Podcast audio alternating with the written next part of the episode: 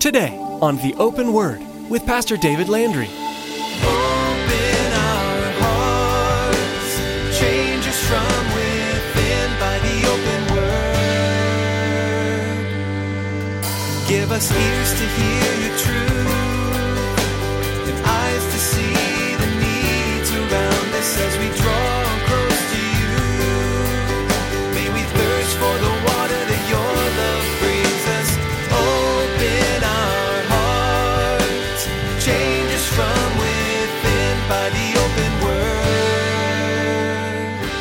But the one thing that we don't want to do is get to the point where I know that my way is the only way and every other way is wrong.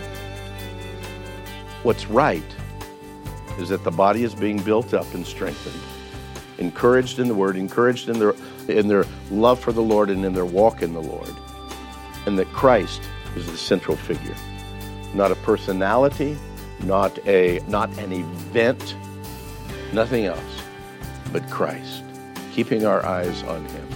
God desires that there be order in the church, and that's why Paul addressed spiritual gifts. Today, Pastor David explains that it's not about authority or power or strict guidelines.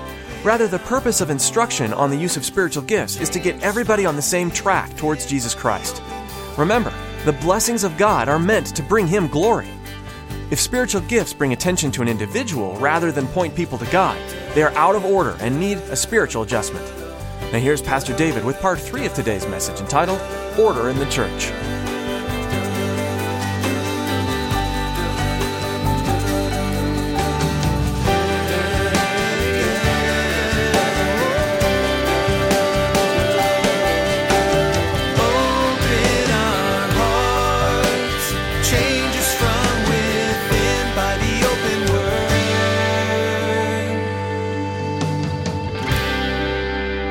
Tom Stipe is the pastor at Calvary Chapel in Denver, Colorado. He's been there for years and years.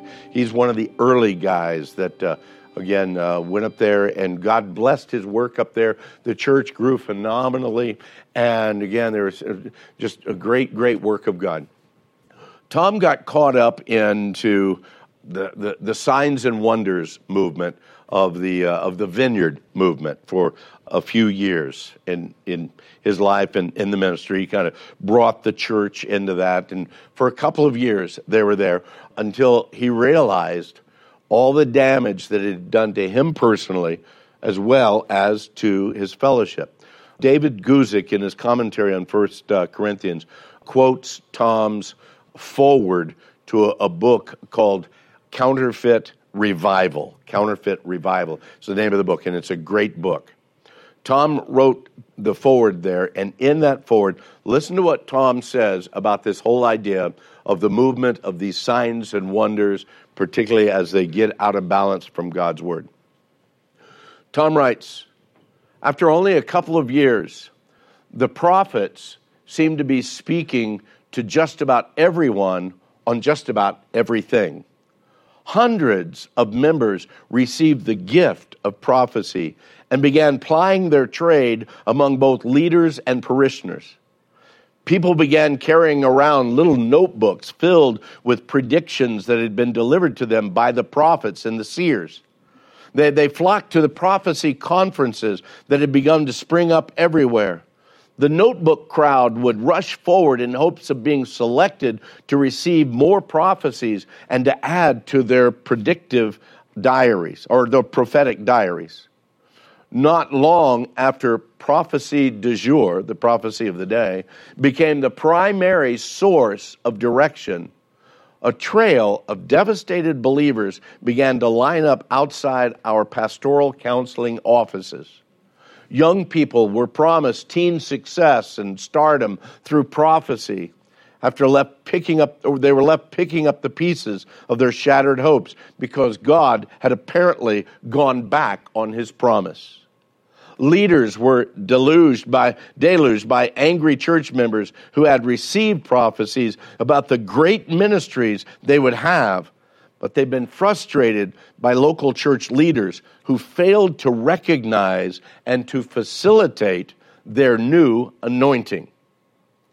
After a steady diet of the prophetic, some people were rapidly becoming biblically illiterate, choosing a dial a prophet style of Christian living rather than studying God's Word.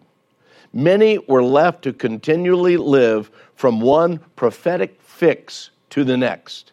Their hope always in danger of failing because God's voice was so specific in pronouncement and yet so elusive in fulfillment. Possessing a prophet's phone number was like having a storehouse of treasured guidance. Little clutched notebooks replaced Bibles as the, as the preferred reading material during church services. The church can get so out of balance, wanting to do the right thing.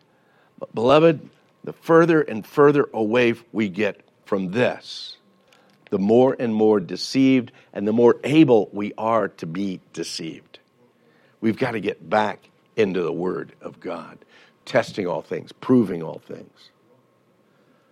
Now, some might hear that teaching that I'm giving right now. They might say, Man, you are really limiting the move of the Holy Spirit.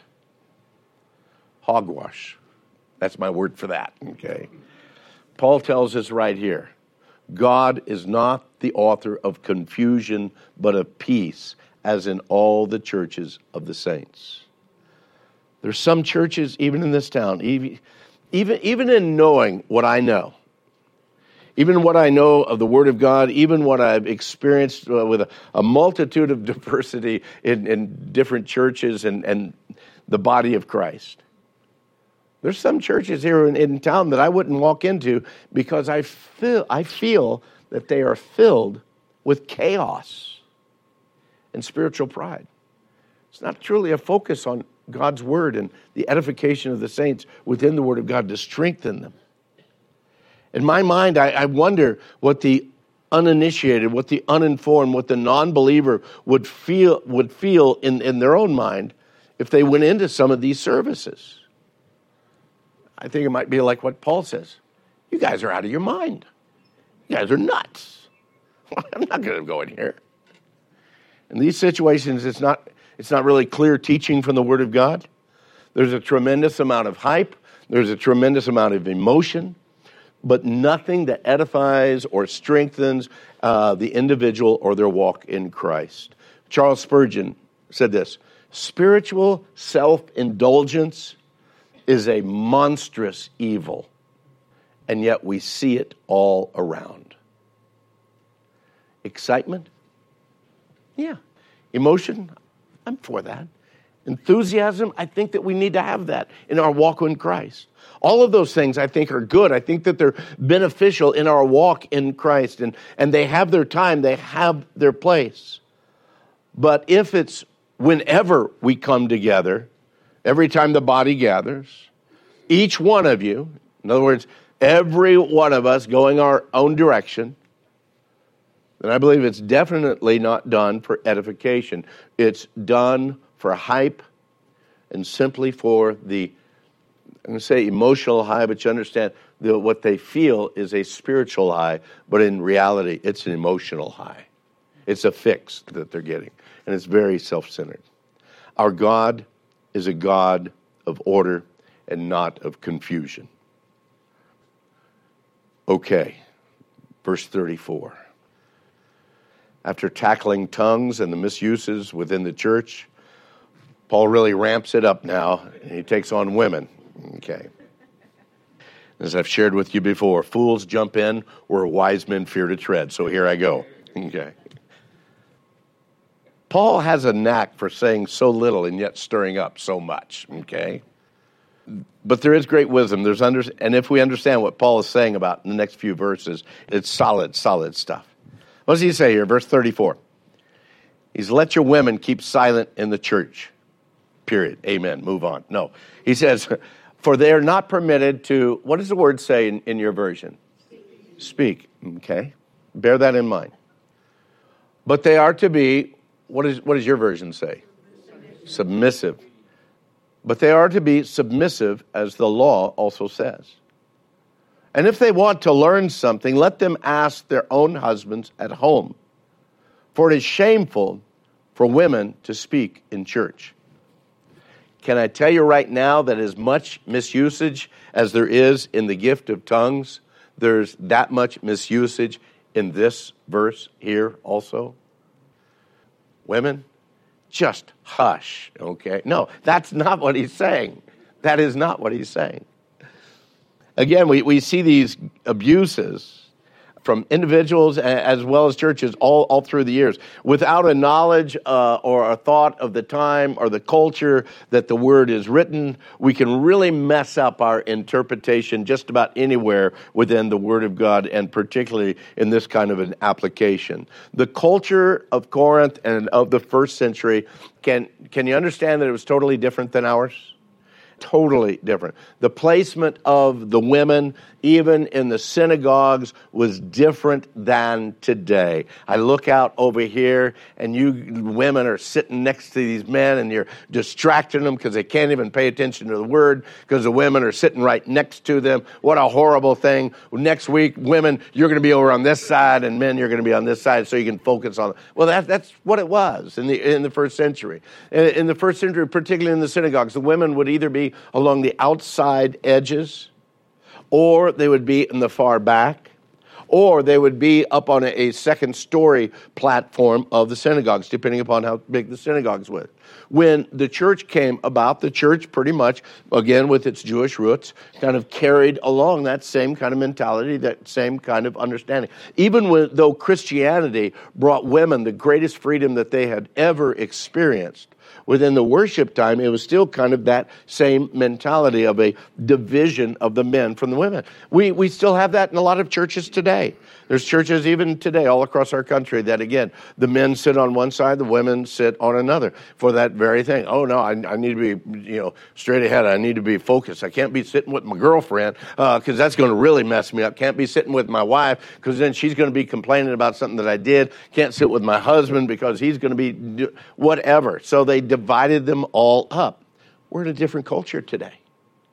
What was happening then at that point in time again the the the instruction that was given hey the the women wanted to learn they wanted to understand too. And man if if i'm sitting here and my wife's just a row or two over and the pastor the teacher declares something that my wife doesn't quite understand why david what did he mean by that? What did he mean by that well, he, he's saying this. And so you got this going on all over during the time of the service. Alan Redpath points out that Paul uses a Greek word, laleo. Laleo simply means to talk, to question, to argue, not that husbands and wives would ever argue, profess, or to chatter. And again, writings from this period speak again of a lot of noise and a lot of disturbance as the women would speak out during the services, either to each other as they tried to follow along with the teaching, or they would ask their husbands even during the teaching times. If you ever went into a synagogue, synagogues by and large can be a very noisy place okay there's a lot of discussion a lot of things that are going on even among the men now you throw the women then from the outskirts in, and they're talking. You can just imagine the chaos and the point at that time. Well, even with the freedoms that women found in Christianity, as compared to the Greek or the Roman or the Jewish culture, there were still limitations of what they had there in the first century church. Particularly if they had this zeal to, to learn, they, they they would literally be causing a bit of chaos in pretty much an already chaotic situation. Now, remember what's going on in Corinth at that point in time they come together and everybody's got a psalm, everybody has a teaching, everybody has a tongue, everybody has a revelation, everybody has an interpretation. All of this is going on. And at the same time, the women on the outskirts, they're talking and saying, Well, what did he mean by this? Hey, did you hear about this? Well, what about this part? And so all of this chaos. And so Paul says, Hey, ladies, just be quiet if you want to find out what we've been talking to the men, ask them when you get at home. Don't do it, don't do it during the service. Now, the interesting thing about this, it wasn't that the women had no place in the church. Because Paul had already, and he will in other writings, speak about, guess what? Women teaching. Oh, yeah, and, and, and women prophesying. So he's not saying that the women, you know, have to be silent. Paul uses that word of all, in essence, cross talking, that this chatter that's going on.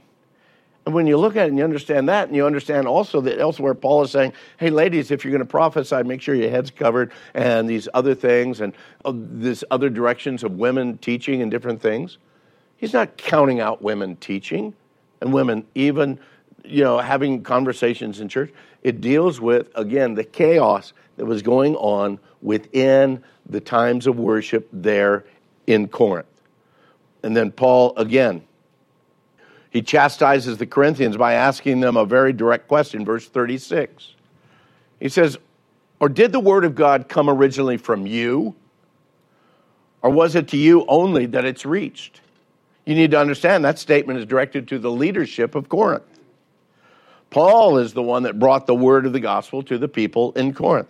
Others had also taught them, but Paul was the spiritual father to them. And so here he comes in, he's giving them challenges, he's giving them instruction, he's bringing them correction, and he says, Hey, did the word of God originally come from you? I don't think so. Was it only to you that it reached? No, there's other churches too. But you guys are really out of order. Here he's challenging them in whatever disagreement they might have with him in his directions to the church and in their form of worship. That's why he ends it up in verse 37. He says, If anybody thinks himself to be a prophet or spiritual, let him acknowledge that the things which I write to you are the commandments of the Lord. But you know what? If any of you is ignorant, then just be ignorant. I love what he says. If you're going to be stupid, just be stupid, okay?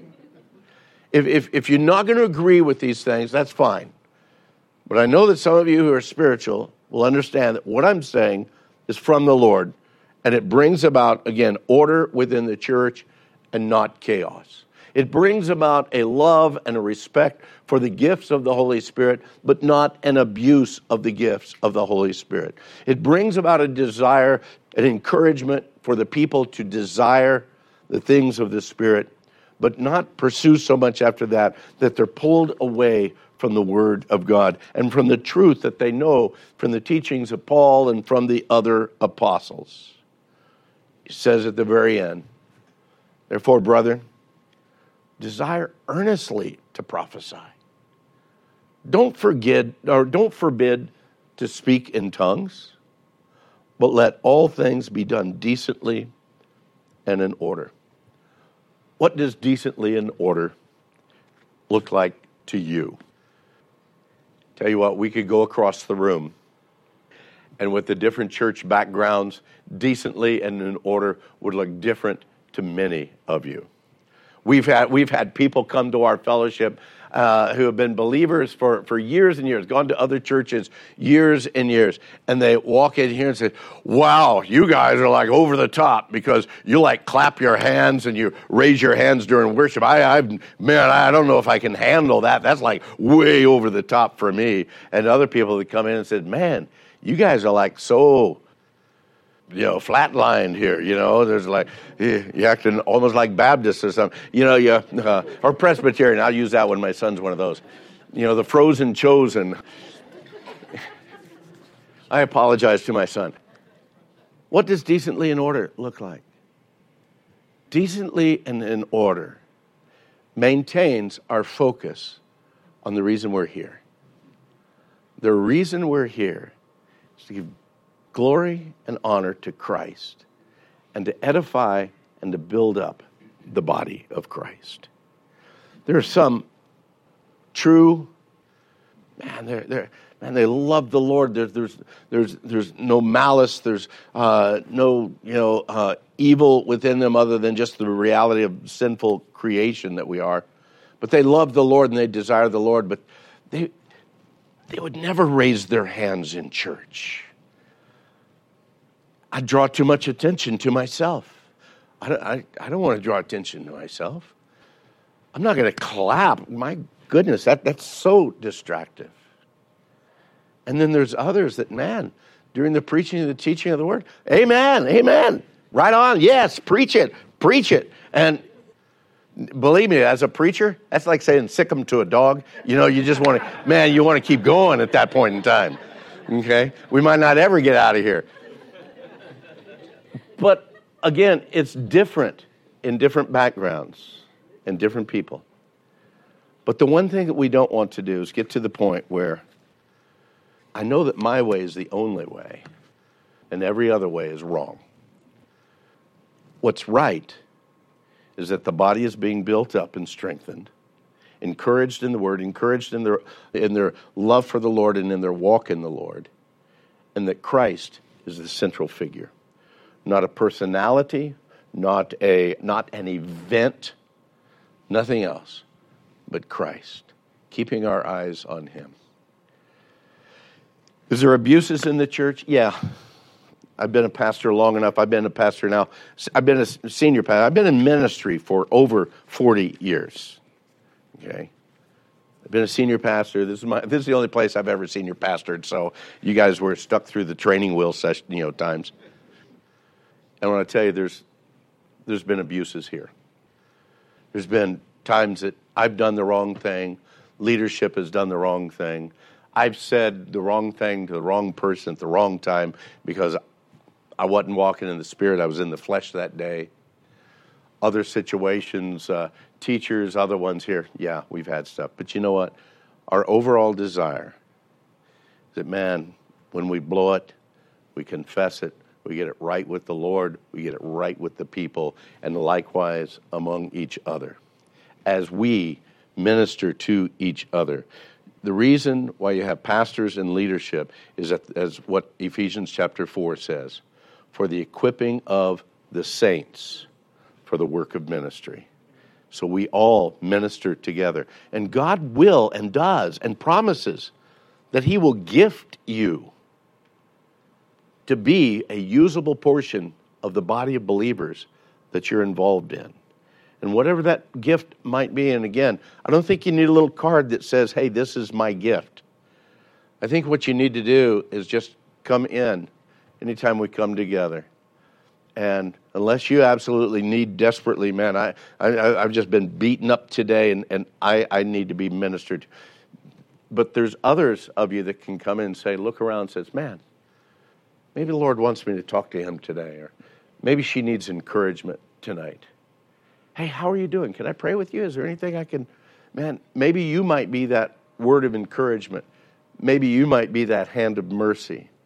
You might be that gift of faith that somebody else needs in their life. Because you know what? That's why we're all together. That's why you are not the church on your own.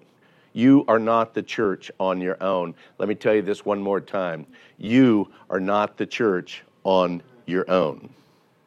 The church is the assembly, the ecclesia, the assembly, the coming together.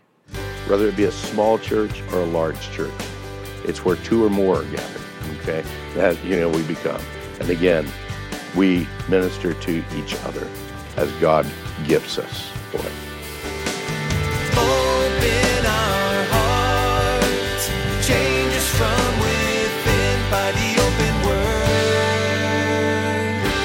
As we conclude our time here today on the Open Word, we'd like to thank you for listening.